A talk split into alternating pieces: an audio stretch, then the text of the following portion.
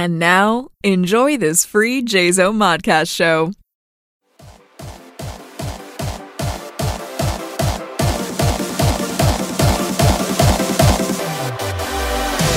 Carry on my wayward son. There'll be peace when you are done.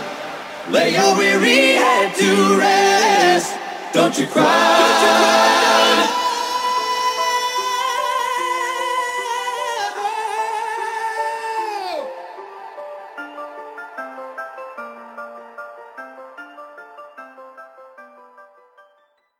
Everybody, and welcome to episode 149 of Lupa's Bits. Look at me being consistent. What a round of applause. um, I am making a plan, I am enacting the plan, and so far, the plan has only gone slightly off the rails. So we are doing all right in my books. I would I would say that's a win. Um, we don't have any housekeeping. I don't know why we don't have any housekeeping. I can't remember. Well, I do know, but I can't remember. Let's let's put it that way. Um, so I want to talk to you about a few of the things that I have been doing this week. Oh, well, we do have some housekeeping. Oh, wow, I am all over the place today. This is what happens when I podcast in the morning while I drink my first cup of coffee. My brain is not focused yet. Annie, come downstairs, please. I'm also, there's the dog. Everybody else is quiet and asleep or at school.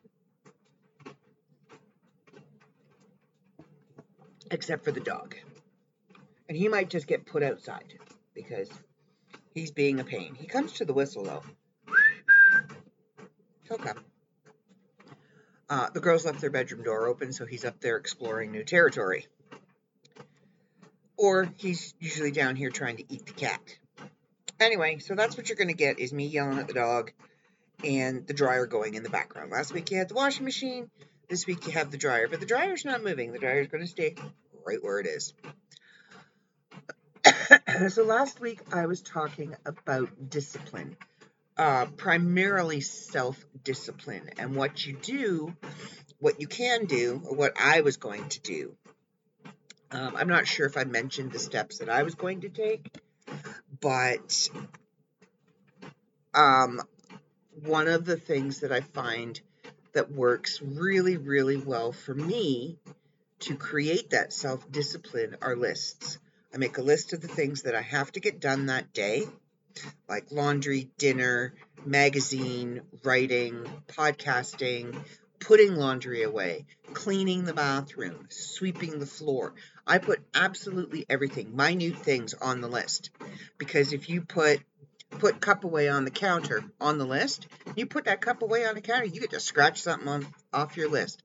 And if you are a list maker or a list user or have ever used a list and found a modicum of satisfaction in it, you know the sheer pleasure in scratching something off that list.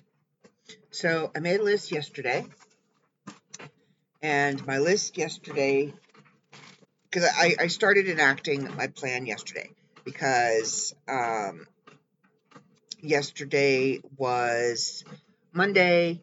Um, it was the last day of the girls' the, the day off yesterday, so it was the last day of the weekend. Um, and but Zoe was out, Lily was out, and I could start it yesterday, so I did. Anyway, oh, dog's back downstairs.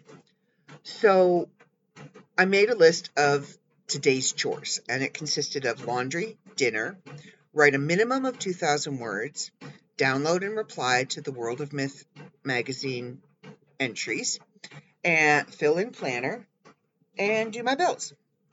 Well, I didn't write a minimum of 2,000 words, but I did get a clear layout of what I'm working on, start to finish. What's going to happen, how it's going to get where it's going, what the catalyst is, who the bad guy is, laid it all out. Uh, so I consider that a win. I didn't scratch it off the list because it's not exactly what I put on the list. I did do laundry. You can hear the last of it is in the dryer now. I did make dinner took out, made, ate, cleaned up after dinner. Um, I did fill in my planner, and I did do my bills. So I got to scratch those things off the list. I did not get to the magazine. So today's list is make my dad proud because it is my dad's birthday today. It's the 6th. I'm recording on the 16th of January and it is my dad's birthday today. And I want to wish him a very happy birthday. I know he can't hear it because he's dead, but you know, first thing on my list today is make my dad proud. And one of the things that made my dad proud was his favorite saying was anything worth doing is worth doing right. And always give 110%. It doesn't matter if you're shoveling chicken shit or if you're running the country. Always give 110%. That was my dad. So that's going to be today. Uh, take out dinner, which I've already done. Uh, well, I didn't take it out because I don't have to take it out. I've decided what we're having. I've got dinner planned, and it doesn't have to come out till later. And then um, I have to check my bills to make sure that the two things that were scheduled to come out have come out. And then I need to write, work on the magazine, clean, and podcast, and then plan tomorrow. So, so far, it seems to be, you know, working very well. Now, there was a snafu this morning. Um, I don't hear the alarm when it goes off, so I had asked Dave to make sure he wakes me up. But I had a restless night, and I think he knew I had a restless night, so he let me sleep. Um, so I'm not going to be like mad at him. uh, we were both up late, and then I was up later. Um, I had started exercising yesterday because that's something else. That's my my 2024 goals is exercise, lose weight, um, walk more, cry less, that kind of stuff. So I started exercising yesterday. One of my favorite things to do is dance. So I have my headphones on and I'm bebopping around the kitchen and I'm getting into it and I'm dancing like I did in my 20s and my 30s. And then when I went to bed last night, my hips reminded me and my back reminded me that I'm not in my 20s or my 30s. yeah, so um, I took some Robaxacet. I don't know what you call it in the States. Baclofen, I think. I don't know. Anyway, I took some some back medicine. Uh, more than I was supposed to because I didn't realize I had that many. Don't try and take medication in the dark. It's not a good idea. Anyway, so my back doesn't feel too bad today. So I'm going to exercise again today, whether it's take the dog for a walk, whether it's do my little 10 minute routine on the carpet, and then lie there until somebody comes and picks me up. whether it's throw on my headphones and dance for a few songs, whether it's get out my hula hoop and get back to hula hooping. I swear I am going to.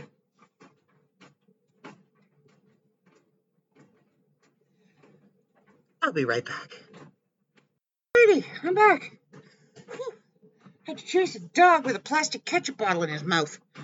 Yeah, he was in the girls' room. Stole a toy. Came down here. Taunted me with it. He doesn't chew them up. He just steals them. And then he'll bring them to me. Because what he's trying to do is get my attention. So anyway, that might be my exercise for today. Chasing the dog around, running up and down those stairs. Good gravy. Um, I also plan on making peanut butter fudge, but that's not in my get healthy plan, so we're just not going to talk about that, okay? Okay. Anyway. Um, so I'm starting to enact my plan of self discipline. And um, part of that is not drinking pop anymore. And it really helps that there isn't any in the house. Um, I'm not a big pop drinker, so to be here and have it readily available, I was drinking more than I normally do. Um, trying to eat healthier snacks, but again, you know, it is what it is. So, like instead of having popcorn last night, I had a bowl of Rice Krispies. I really missed my popcorn. Now, mind you, in my defense, popcorn kind of keeps everything, you know, regular and moving because, you know, corn. Um, thankfully, it doesn't come back out reformed. Anyway, um, I, I've been sticking to my uh, plan, and so far, and I'm not I'm not beating myself up when I don't reach the goal that I have set for that day. Like today's goal was getting up early. That was going to be a tough one, and it didn't happen. So I'm not beating myself up over that. Um, oh, see, and here we are, 10 minutes in, and I had started giving you some housekeeping and forgot. Uh, I got distracted because, you know, I've only had three sips of coffee. Make that four. So, Robert Piatone's book still hasn't been released, but it will be released this month. Jim ba- James Bates, Eye of the Beholder, is coming out in February. Um, so is Adele Evershed, who was the first place winner of um, the OCC for 2023. And we will be starting into 2024 shortly. We will also be putting out the criteria for our next uh, Zombie Works anthology soon. Um, and I want to, I'm giving everybody um, a little bit more time than we normally do because it's going to be a little more difficult because we have some very specific criteria, especially concerning word count. So uh, be on the lookout for that. And Jessica Alexandra's book is scheduled to come out in March. Um, so that's what we have coming up. I am working on stuff, but it won't. It isn't for the magazine. It isn't for um, anything to do with the company. This is personal stuff for me. Um, and I'm still work. I'm still working for the company. I'm still doing stuff for the company. Okay, the dog's having a nap now. Yay! Anyway, so there. Minute housekeeping out of the way. so I am I am not beating myself up when I don't reach my self-discipline goals because if I do, then I know me. It will go into my brain as a failure and I will give up. I will get the why bother. I will talk myself into convincing myself that I can't do it. So why should I even try? So, in order for me to not um, do that, I need to release the responsibility of guilt. I need to be gentle with myself. I need to say, okay, you know what? I didn't get that done today, but I got this, this, and this done. And that's good enough. Now, I, I've been pulling, I've started yesterday, I started um, pulling my power cards again. And these were given to me by a friend. I have you for it and they are power thought cards. And what they do, I'm trying to get in the box. Okay, so affirmations are like planting seeds in the ground. It takes some time to go from a seed to a full grown plant. And so it is with affirmations. And so it is with affirmations. It takes some time from the first declaration to the final demonstration. So be patient and that's Louise L. Hay. She's the one that created these cards, and they're a 64 card deck, and they were gifted to me um, by a very sweet and dear friend that I love very much. So I had started doing it when I first got here. We were going to do, I was going to do it with the girls. We were going to each pull one every day, and that lasted for about a day and then interest fizzled off and me getting up in the mornings started to become an issue um, so i started yesterday i pulled my first card yesterday uh, and today which and the card that i pulled ironically played right into um, my 2024 goals So the card that I pulled today is I love and approve of myself. And on the back, it has like a little thing. So it says, I appreciate all that I do. I am good enough just as I am. I speak up for myself. I ask for what I want. I claim my power. So that's today's card. And that falls very much into the self discipline and allowing yourself to make mistakes, allowing yourself to fail. Not necessarily fail, but recognizing that everything that you want to do might not be feasible in a day because life happens. Stuff happens. So allowing yourself the dignity of saying, I got this and this done, that and that I didn't, but it's okay. I can try again tomorrow. And you take the things that you didn't get done and you move them to tomorrow's list, to the top of the list, and you start there. Now, I know some of you are probably saying, well, then you're always running at a deficit. You're always going to be behind because you're never going to get everything done in a day. That's why you make small lists. Like my list yesterday had one, two, three, four, five, six things on it. Six for an entire day. And I got four out of the six. And I would consider five out of the six because I did flesh out the story. I did sit down, which is not something that I do.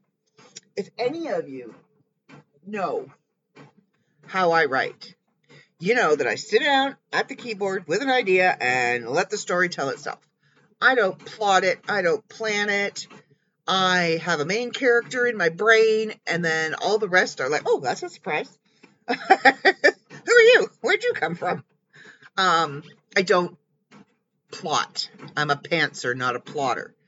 But because what I'm doing is something that I'm going to try and present to somebody else, I felt that I needed to sit down and I needed to plot it out. I needed to know where I was going with the story and what was going to happen with the story. So I did that. And that was very difficult for me. Usually it's very difficult for me, but I found as I was enacting my self discipline, as I was enacting my plan and going down my list and doing the, the things that I had set out to do, reaching my goals, I found that my creative side, when I sat down to to plot the story, just kind of flowed, just kind of came to me, and within minutes, I had three pages, four pages, three pages, one, two, two and a half, almost three pages of plotting, jot notes from start to finish. So I that made me very happy. Um, I know what to do with the story. Now I just have to put in all the extra words. So that is is the main topic. I've finally come around to the main topic of our conversation today. And that is not self-discipline but writer's block. And writer's block kind of plays into the self-discipline um, rule almost. So you're self-disciplined, you sit down every day, you write for 2 hours. Now, I know some writers, Stephen King being one of them, might sit down and write 50 words a day. Uh, Terry Gaiman, Ter- uh, uh, Neil Gaiman, Terry Pratchett, they all had points in their career where they struggled to write. Sometimes it would be 50 words, but they would stick to their self discipline. They would sit down at a certain time and write for a certain amount of time. Didn't have to be a certain amount of words. Because let me tell you, sometimes it is really hard. It'll take you five hours to get 50 words. But they had to write for a certain amount of time. They had to be at the computer, at their, their typewriter, in front of their notepad with their pen, whatever.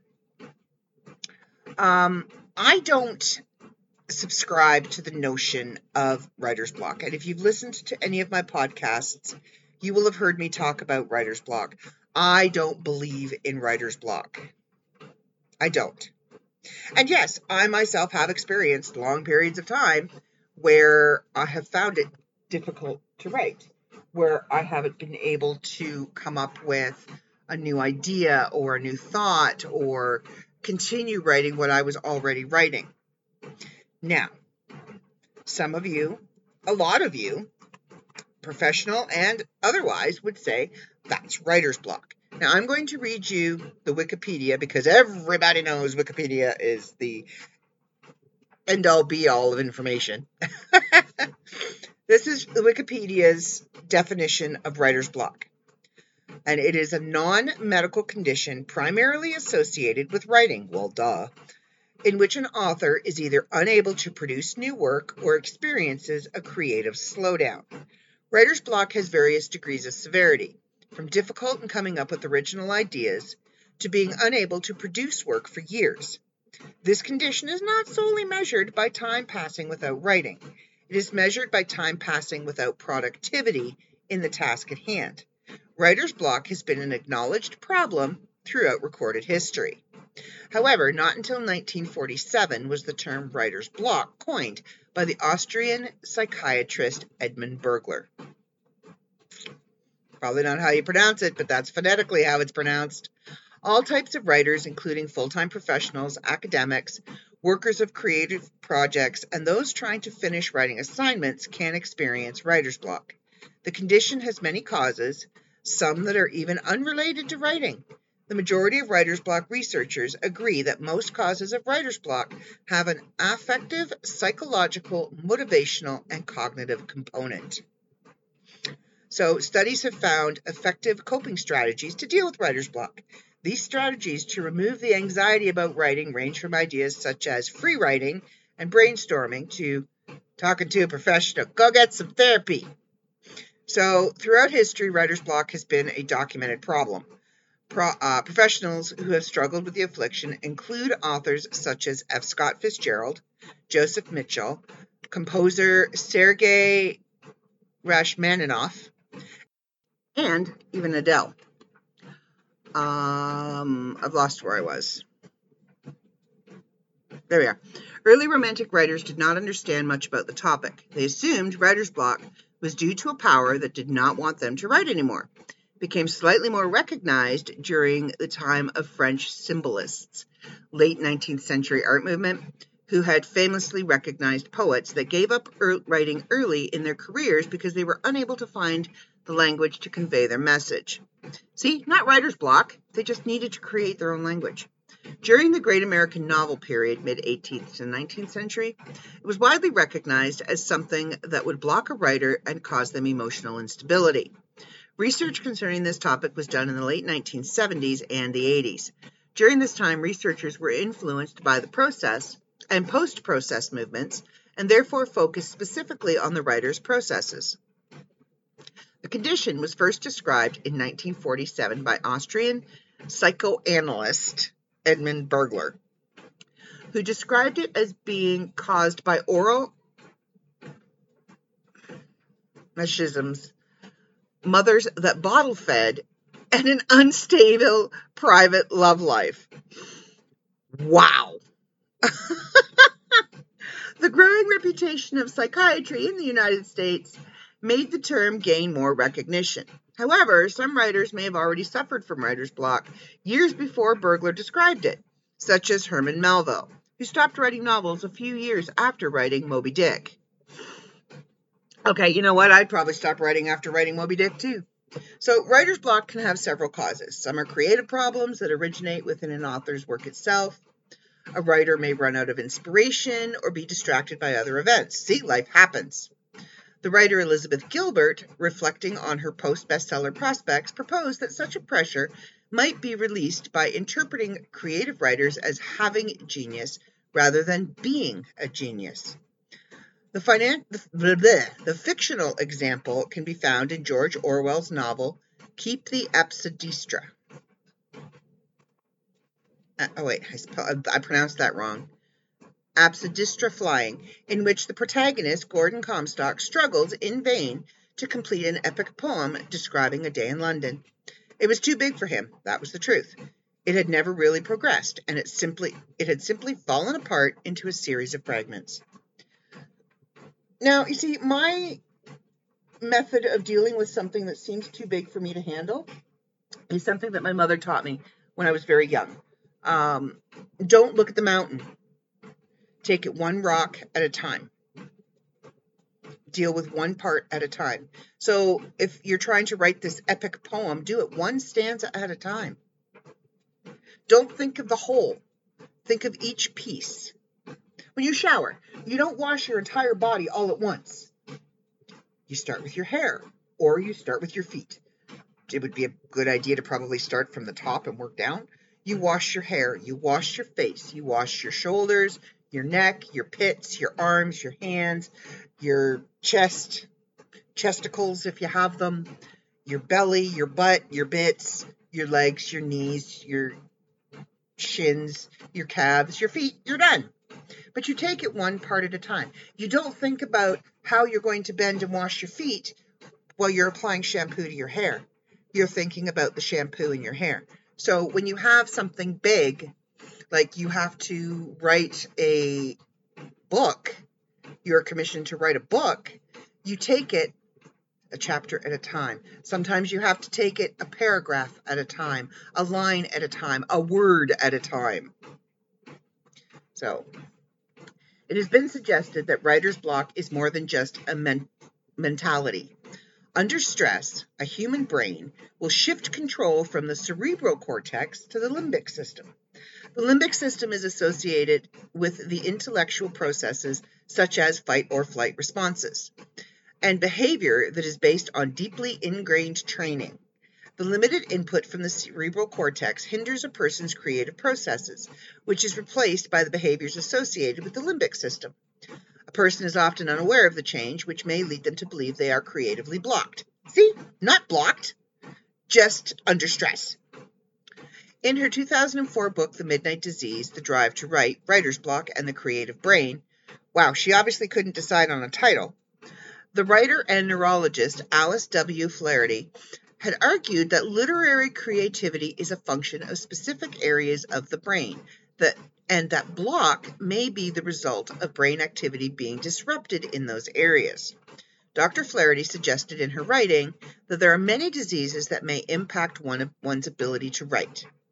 One of which she refers to is hypergraphia, or the intense desire to write. She points out that in this condition, the patient's temporal lobe is afflicted, usually by damage, and it may and it may be the same changes in this area of the brain that can contribute to writer's blocking behavior.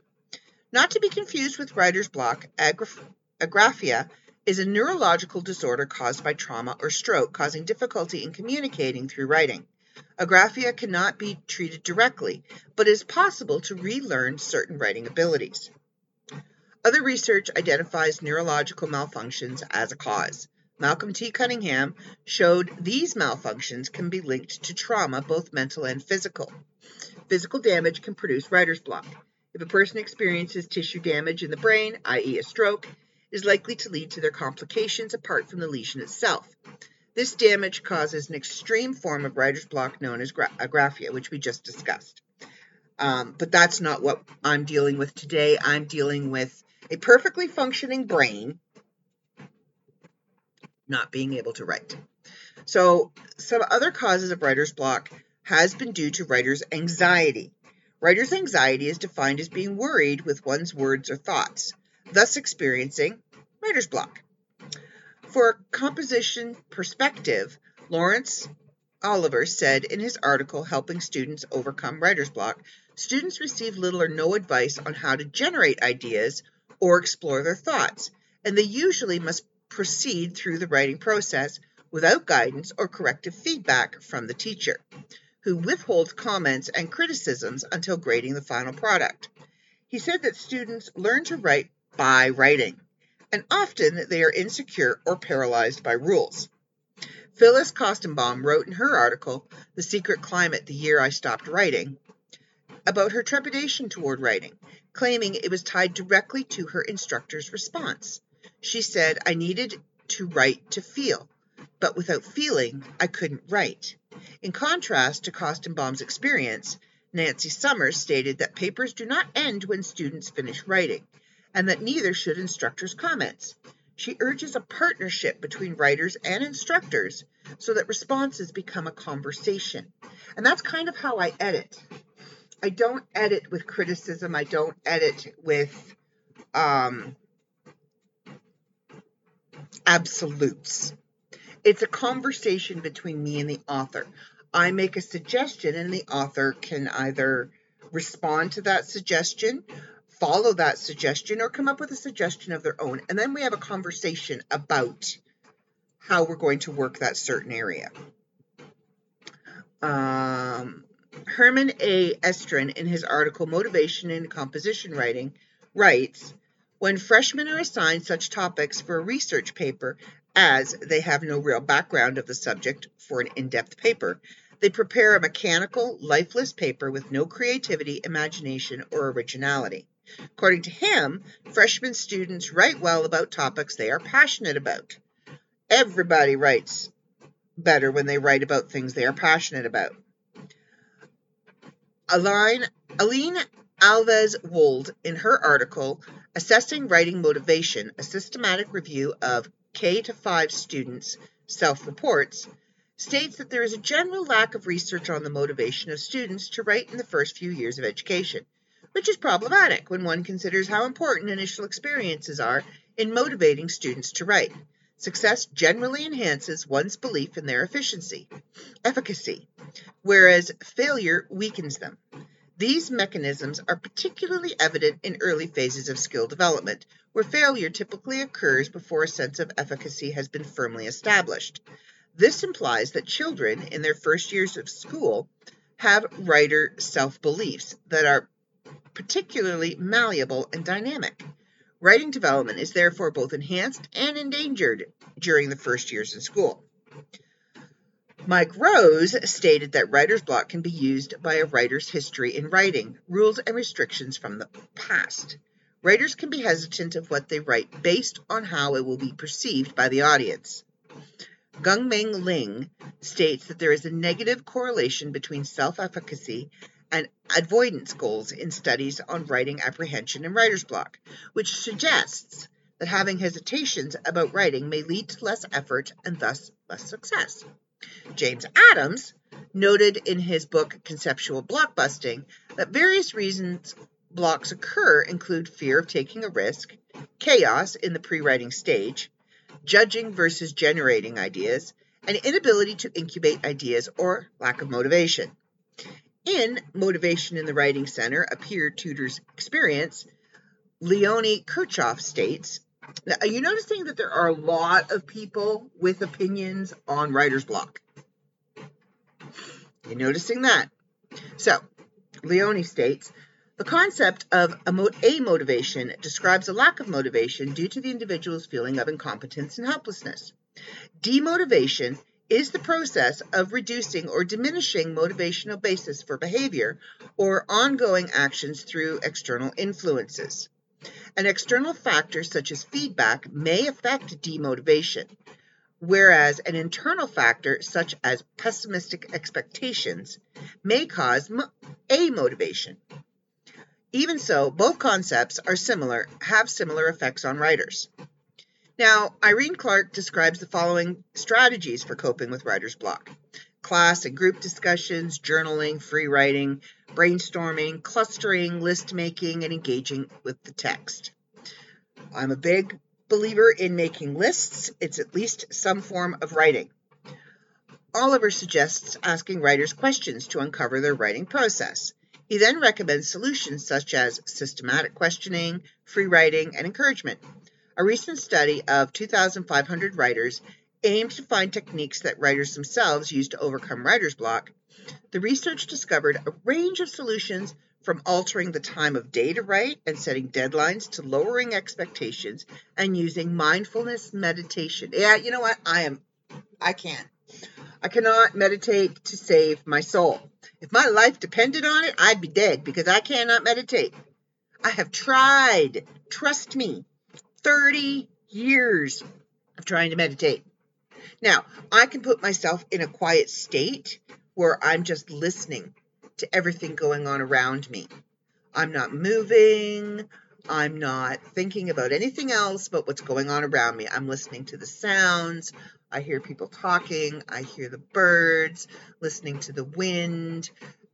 I feel the grass, all of that stuff. But I cannot take, like, there was a meditation that I had to do for a class where we had to build our psychic temple and we had to go there. And yeah, no, not happening. I can't do a guided meditation very well because I cannot quiet my brain and shut off my ears enough to allow my creative side to follow the words down into I and I bet you dimes to donuts you can't hypnotize me because I am way too nosy. I need to know what's going on around me. So I can do a calming zen like sitting, but I can't meditate. Um so Gabriele Lusser Rico's concern with the mind links to brain lateralization, also explored by Rose and Linda Flowers and jo- John R. Hayes, among others. Rico's book, Writing the Natural Way, looks into invention strategies such as clustering, which has been noted to be an inventive invention strategy used to help writers overcome their blocks and further emphasis on solutions presented in works by Rose, Oliver, and Clark similar to Rico, James Adams discusses right brain involvement in writing. While Bill Downey proposes that he is basing his approach in practical concerns. His concentration on right brain techniques speaks to cognitive theory, approaching similar to Rico's, and a more practical advice for writers to approach their writer's block. Mike Rose mentions to peer tutors provide supportive feedback so that blocked writers can feel secure in sharing their problems and experiencing and experimenting with new ideas about writing. Now, it's also important to evaluate the environment in which the writing is being produced to determine if it is the best condition to work in. One must look into these different factors to determine if it is good or bad, if it is blah, blah, blah, if it is a good or bad environment to work in. Psychologists who have studied writer's block have concluded that it is a treatable condition once the writer finds a way to remove anxiety and build confidence in themselves. Sarah Ahmed and Dominique Gus, Gus, I don't know, states that solutions for coping with writer's block include using more effect, efficient writing strategies during the composing process, more effective goal setting strategies, and even brainstorming ideas with others. Here we are. Now, this is one of the things that I talked about splitting the writing into smaller pieces. Researchers have shown, research has shown that it is highly effective if one breaks the work into pieces rather than doing all of their writing in one sitting in order to produce good quality work. While it can be helpful to split up the writing process into pieces, Patricia Houston suggests that starting with different sections of a paper rather than trying to start with an introduction can be a useful strategy to cope with writer's block. You can do the same thing with a story, with a novel. If you have a great idea for a fight scene or something, write it down, write it out, and then figure out where it goes in the story later. Write it. Um, and, and you will find, at least I do, you will find that as you're, okay, so when I was working on Eternally Bound, I had numerous scenes laid out in front of me. I had um, the assault scene with uh, Duncan's daughter. I had the battle where um, Lance is on the ridge looking down and his brother Tristan dies. I have um, all I had all the flashbacks between Belle and Gwen. I had um, Abby's death. I had this. I had that, and they were all just printed out stapled together, laying in front of me. And then I would sit and I would go, okay, this belongs at the beginning of the story. And I would put beginning. And then I would write middle. And then I would write end. And then I would narrow it down even more. I would take all the beginning pieces. Okay, this is first. This is second. This is third. Wait, now I have all these left over. Okay, so this one kind of ties into one, but it's not two. So it's 1.1. And I would organize them that way. And then I would sit down and I do what I call, I don't know if it's a technical term, but I would do I would add joining words. So I would take number 1. The beginning of the story. Here we are. And I would write it out and then I would connect it somehow. I would write those connecting words to 1.1. And then I would go from 1.1 and connect that to 2. And so on and so on and so on. Um, I did that with The Chosen because I wrote The Chosen in uh, monthly pieces in the magazine. So I would write 2,500 words a month, 3,000 words a month. And then when it was being put into a book, I would go back and I would take each section and write connecting words. Add a paragraph or two, sometimes even a couple of pages to connect that one section to the next section, and so on and so on. So, yeah, smaller pieces. Free writing. Free writing is widely accepted technique for overcoming writer's block. Taught by Peter Elbow, free writing is similar to brainstorming, but is written in prose in prose form without stopping. To free write, one writes without pausing to think or edit. I can't do that. Oh, I can't. My brain doesn't work that way. I, if I'm writing and I've made a mistake, I have to go back and correct it. Especially if it's a spelling mistake. I have to go back and correct it. I can't just let it go. Uh, and one pours raw ideas onto paper. Author Benjamin Solomon describes the, the rationale for the technique. Writer's block is a rut, a ditch, a trap, a swampy mire, and in order to lift yourself out, you need to do something, anything, to jog yourself into motion. Bingo! This is something I can get behind. This is something that I talk about all the time with people. I have actually had two people come to me recently for advice um, and help with their writer's block. One was feeling uninspired, one was just feeling like they couldn't write at all. So, two different problems. I gave one an assignment, and they are now knee deep in, you know, ass deep in alligators, writing away. And the other one, we have only just started the process of working through their writer's block. So, he's actually come up with ideas himself, which the one I can give an assignment, I can say, I want this, give me this, and they won't necessarily give me what I've asked for, but it will take that stump out of the way and then they can their their creativity starts flowing again. The other one, I can't say to them, give me this. Because they will write something that is half-assed that they don't like and that was forced. So with them, I need to allow them to navigate the stump themselves with gentle guidance. And we've come up with some, he's come up with some ideas that I fully support that I think will help him get back into the, because he will be writing and through that, I think he will then be able to start adding the descriptive words, the creative words, and take it from there. So both of them are now writing. Whereas when we started, neither one of them were. Uh, so Cheryl Armstrong, who worked with the South Coast Writing Project, stated that one can free write about anything, even a completely different subject that one is going to write about. Any writing will do. Oliver claims that after free writing, the writer is able to analyze many ideas that might not have been generated before and develop a clearer sense of what theme is trying to be communicated through the writing. Lawrence J. Oliver suggests that free writing is another effective method that has helped people deal with writer's block. The method consists of writing down ideas or thoughts about a certain topic. Free writing doesn't focus on grammar or style.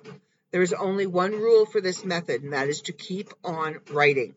Educators should also never read students' free writing unless asked to. Now, my thing with free writing, I cannot just write without grammar or spelling. I just can't. That's not how my brain works. If I have to try and just leave spelling mistakes, that's when I write it. That's when I run into a block. That's when I just I had to go back and fix the the spelling mistakes. Grammar, not so much. Um, I worry about that later. But spelling, I I don't know. Maybe because I had an aunt for a school teacher for an aunt. Um, my dad was very adamant on spelling because he couldn't spell very well. So I'm like a walking dictionary some days. But I have to, I can't just write with spelling mistakes. I have to fix them. So, what I suggest for people who are like that, um, and who can't just free write, write something that you've never written before. Write in a genre that you're not used to writing in. Try writing a poem, a limerick, a drabble. It's 100 words. That's all you got to do. 100 words. Put them down. They don't even have to make sense. Just put them down. Write a list. Write a grocery list. But make it a creative grocery list. Like, describe what you have to. Don't just put bananas. Put yellow, phallic shaped, comes in a bunch, and then go to the grocery store and try and shop that way because that's even more fun. Um, because that gets your mind into the descriptive, creative, coming up with different ways to describe something. Um, write, rewrite something old. Pull up something you've written before. Take a look at it. Start typing it out. When I was writing Eternally Bound, I got, for lack of a better term, blocked at chapter 9. I couldn't move past chapter 9. And in reality, it's because I was trying to make the story go in a direction that my characters at the point we were at in chapter 9 weren't ready to go in yet. So I was trying to force a story that wasn't there. And once I stopped doing, and I must have wrote out chapters one through nine a hundred times if I wrote it out once to help me move past it. And then one day I hit the end of chapter nine, and the next thing I know, I was writing chapter 10 and then chapter 11. And then my mom gave me a deadline. She wanted the book by Christmas. And then I was just writing like crazy. Um, but when I reached chapter nine, what had happened was I had run out of all the, the scenes that I had written. So I had a general idea of where I wanted the story to go, and my characters went, No, that's not what we're doing today. That's not where we are. We have a few more things we need to do to get to there. Um, and once I just let them be, I wrote. So rewrite stuff that you've already written. And sometimes as you're rewriting it, I've done this with Magically Bound too. I must have written the prologue, I don't know, five, six times now. I change it every time. I add something or I go, oh, wait, this will work better. This sounds better. And I've done that so many not times now to the point where I'm not doing it again because I'm not changing it again. That's it. It's done. So that's another way that you can use to um, help yourself overcome the inability to put words on paper. Now, they're suggesting mind mapping as another potential solution. This technique involves writing a stream of consciousness on a horizontal piece of paper and connecting any similar or linked. There's a lot of work. This exercise is, is intended to help a writer suffering from writer's block to bypass the analytical or critical functioning of their brain and access the creative functioning more directly, stimulating a flow of ideas. Other techniques similar to clustering and mind mapping are the writing of notes on cards in a card file, a non linear electronic writing using hypertext. Take that as you will. Um, Oh, recording. Recording is another way. This is not on this this article. This is another way that I use. I will take my voice recorder and I will talk because sometimes my brain works faster than my hands and I get frustrated. So I will record what I'm seeing in my head. Because for me, that's how my writing plays out. I watch it as a movie in my head. So I will record it. I will say, blah, blah, blah, this is happening, and this is what the scenery looks like, and this is what this character says, this is what that character says, and then they go and do this. Like I'm telling a story to somebody. Positive self beliefs and encouragement. Camacho Alves Boscolo wrote about enhancing students' writing motivation in the classroom. She says that to foster students' positive self beliefs and beliefs about writing, teachers must nurture their self beliefs as well as their beliefs about the writing task. Now, this is for students that have a teacher that gives them a task. When you are an individual out into the world writing on your own and you don't have a teacher saying, write an essay on blah, blah, blah. Okay? When you're trying to write something, create something out of nothing, basically, you have to be the one to nurture your self beliefs as well as your beliefs about the writing task. You're the one that has to give yourself positive reinforcement. And that, my friends, is probably the hardest thing to do in the world is to give yourself positive reinforcement. Because we are our worst critics. And if you are struggling and you are having imposter syndrome and you believe you're not a writer and that you can't write, go back and look at things that you've written. Go back and look at things that you've had published. Whether it was in a free magazine, whether it was in an anthology, somebody somewhere believed you could write. Therefore, you can write. It's as simple as that. If you have written something before, has a beginning, a middle, and an end, kinda. The end is subjective. Because if you know me, you know I have problems with just ending something. I am not a one and done kind of person. Um, but if you have written something and if you have put it out there, if somebody has read it, doesn't even matter if they've read it. If you have written something, go back and read it because you wrote it. You're a writer. It's that simple. That simple. I've gone back and read poems that I wrote 10, 15, 20 years ago. And I've looked at them and went, damn, did I write that? I must have wrote that. It's got my name on it. I don't remember writing it. The words don't seem familiar, but I wrote it.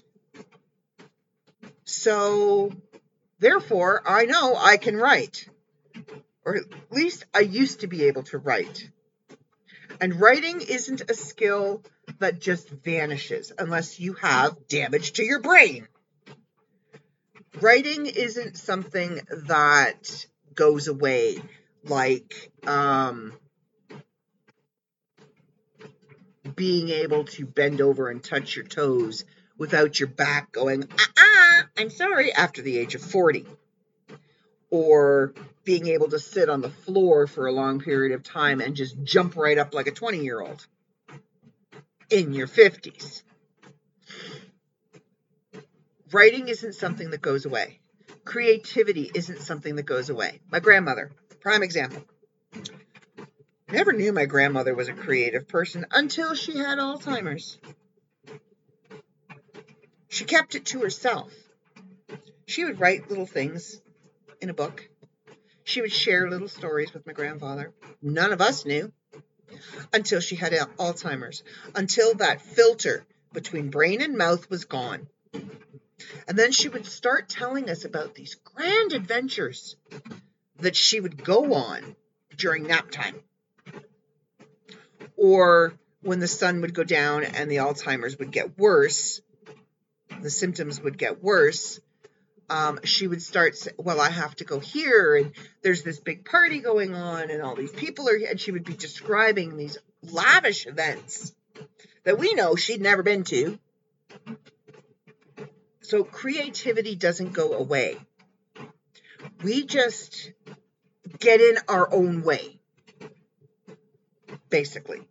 So writer's block is basically just you standing in front of yourself, kicking rocks, looking around. You know, like somebody standing in, you know, you're trying to move through a crowd, and there's that one person that is looking at you, and they know you're trying to move forward. And every time you move to the left, they move to the left. Every time you move to the right, they move to the right. You want to just pick them up and throw them. That's kind of how I see writer's block. I don't see it as a block, really. I see it as a temporary inconvenience that is overcomable. I know that's not a word. You can overcome it. Um, and everybody in this article has stated, and there's a lot of people in this article, everybody in this article has stated you can overcome writer's block.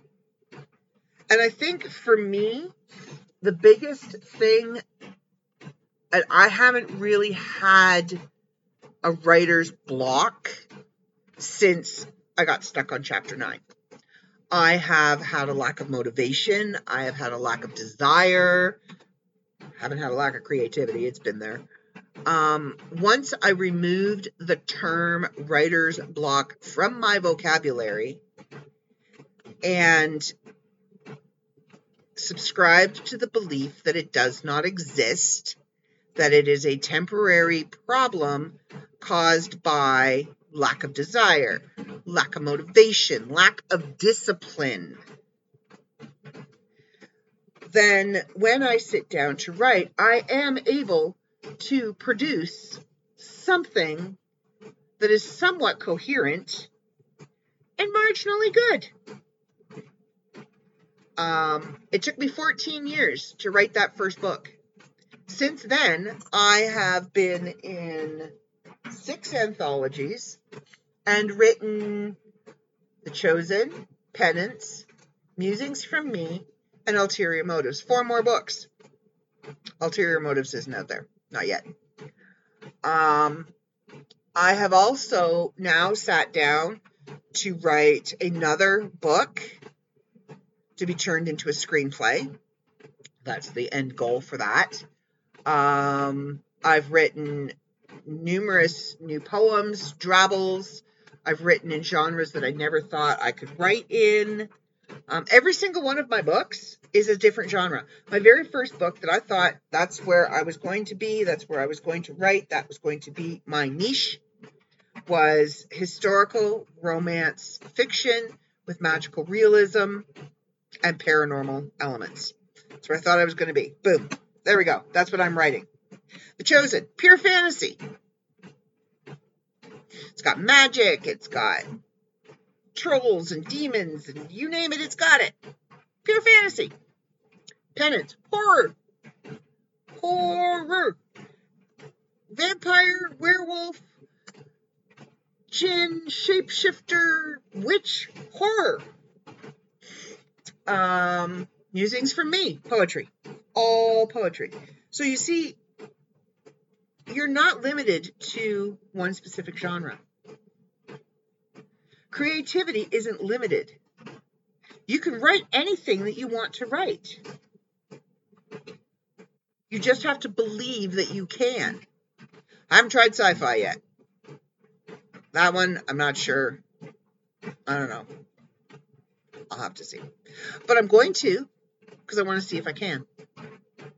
So, my suggestions for you, if you are struggling from a form of writer's block, is um, another thing to do, another way to overcome it, is go out into the people. I know, I know, as a Gen Xer, we all hate the people because most of the people are annoying and stupid or entitled.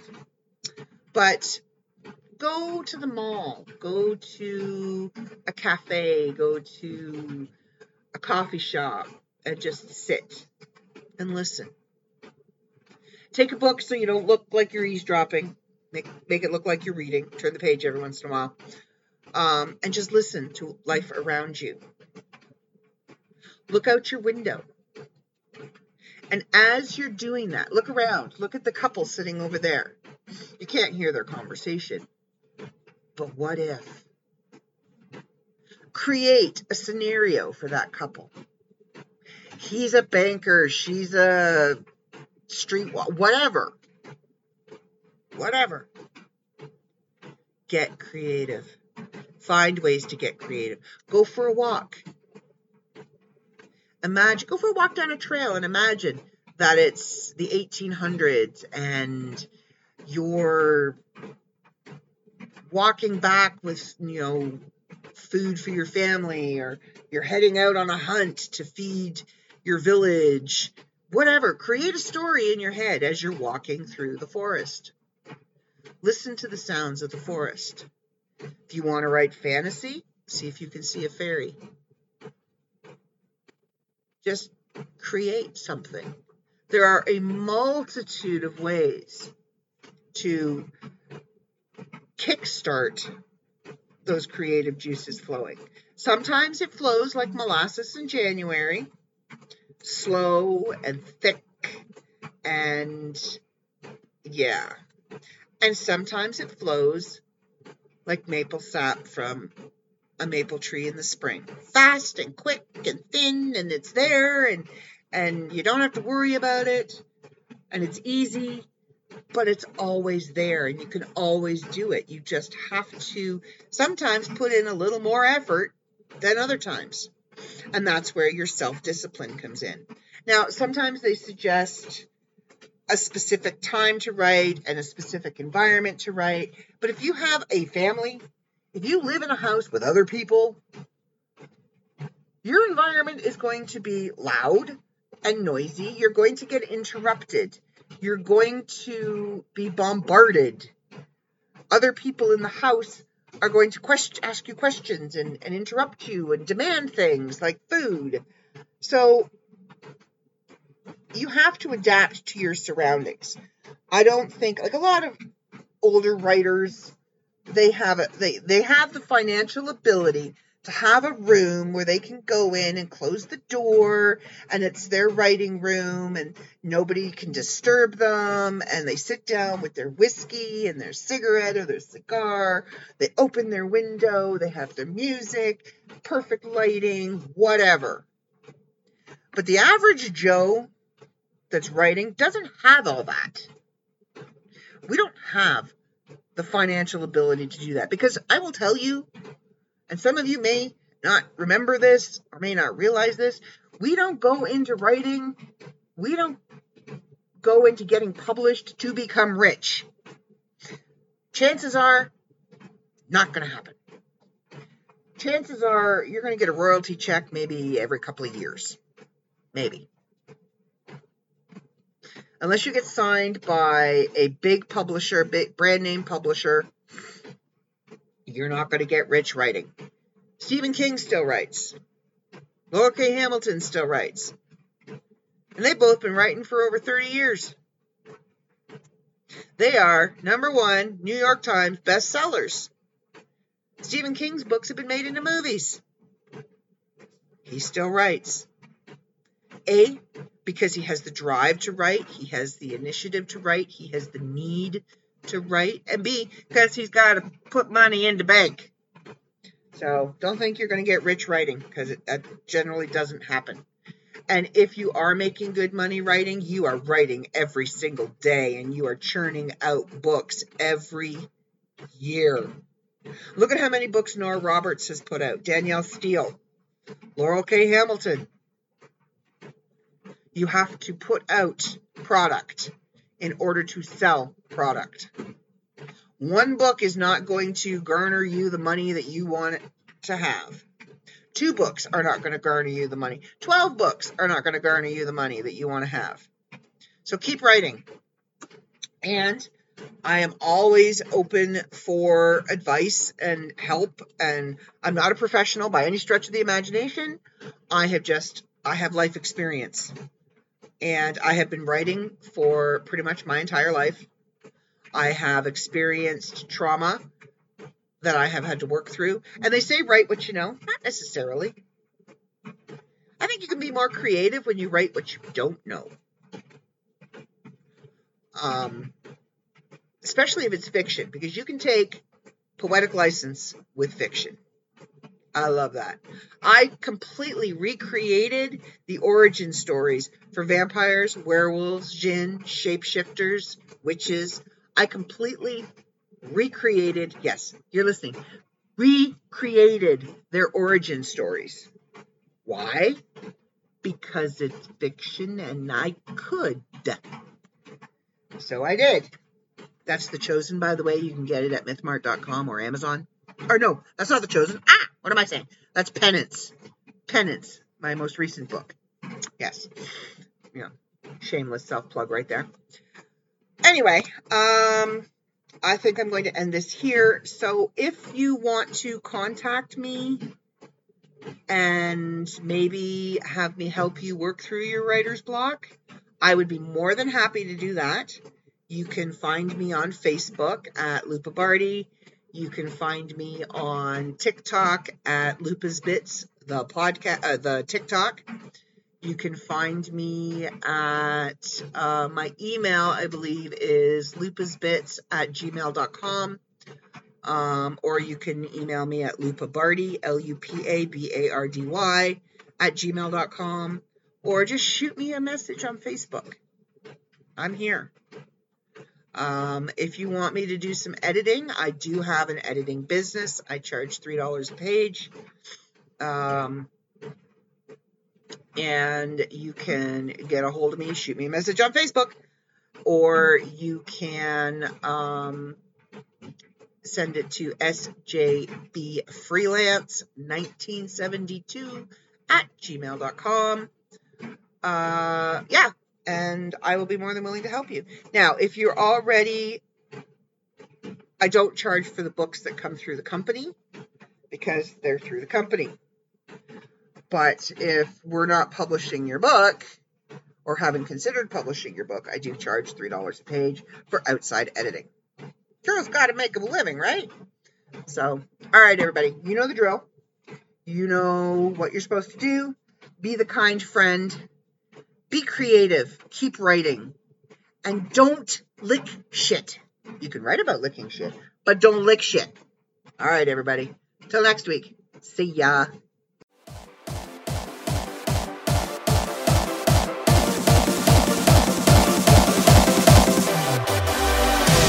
Carry on my wayward son. There'll be peace when you are done. Lay your weary head to rest. Don't you cry. Don't you cry.